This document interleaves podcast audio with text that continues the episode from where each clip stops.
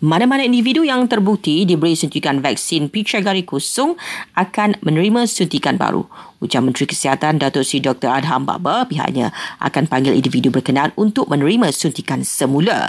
Beliau berkata demikian ketika mengulas mengenai beberapa kejadian suntikan vaksin COVID-19 yang viral kerana didakwa membabitkan picture gari kosong. Kes berkenaan dilaporkan berlaku di Kedah dan Lembah Kelang. Terdahulu Badan Bertindak Imunisasi COVID-19 Kebangsaan CITF menegaskan pihaknya memandang berat dakwaan berkenaan. CITF kini bekerjasama dengan pihak berkuasa bagi menjalankan siasatan terhadap kejadian itu. Dalam perkembangan berkaitan dakwaan viral seorang penerima vaksin kononnya disuntik dengan picegari kosong di sebuah pusat pemberian vaksin PPV di Kajang cuma salah faham. Menurut polis Selangor, individu itu sebenarnya telah disuntik dengan vaksin Sinovac pada hari tersebut. Vaksin Sinovac dan Pfizer mempunyai keberkesanan hampir sama dalam melawan virus COVID-19.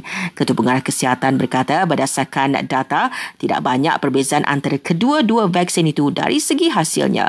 Jelasan si Dr. Nur Hisham Abdullah lagi, eh, kedua-duanya sangat efektif dalam mengelakkan kesan teruk akibat COVID-19. Baru-baru ini kerajaan mengumumkan vaksin Pfizer sebagai vaksin utama program imunisasi COVID-19 kebangsaan PIK bermula bulan depan manakala Sinovac di dikhususkan untuk mereka yang mempunyai alahan terhadap vaksin lain.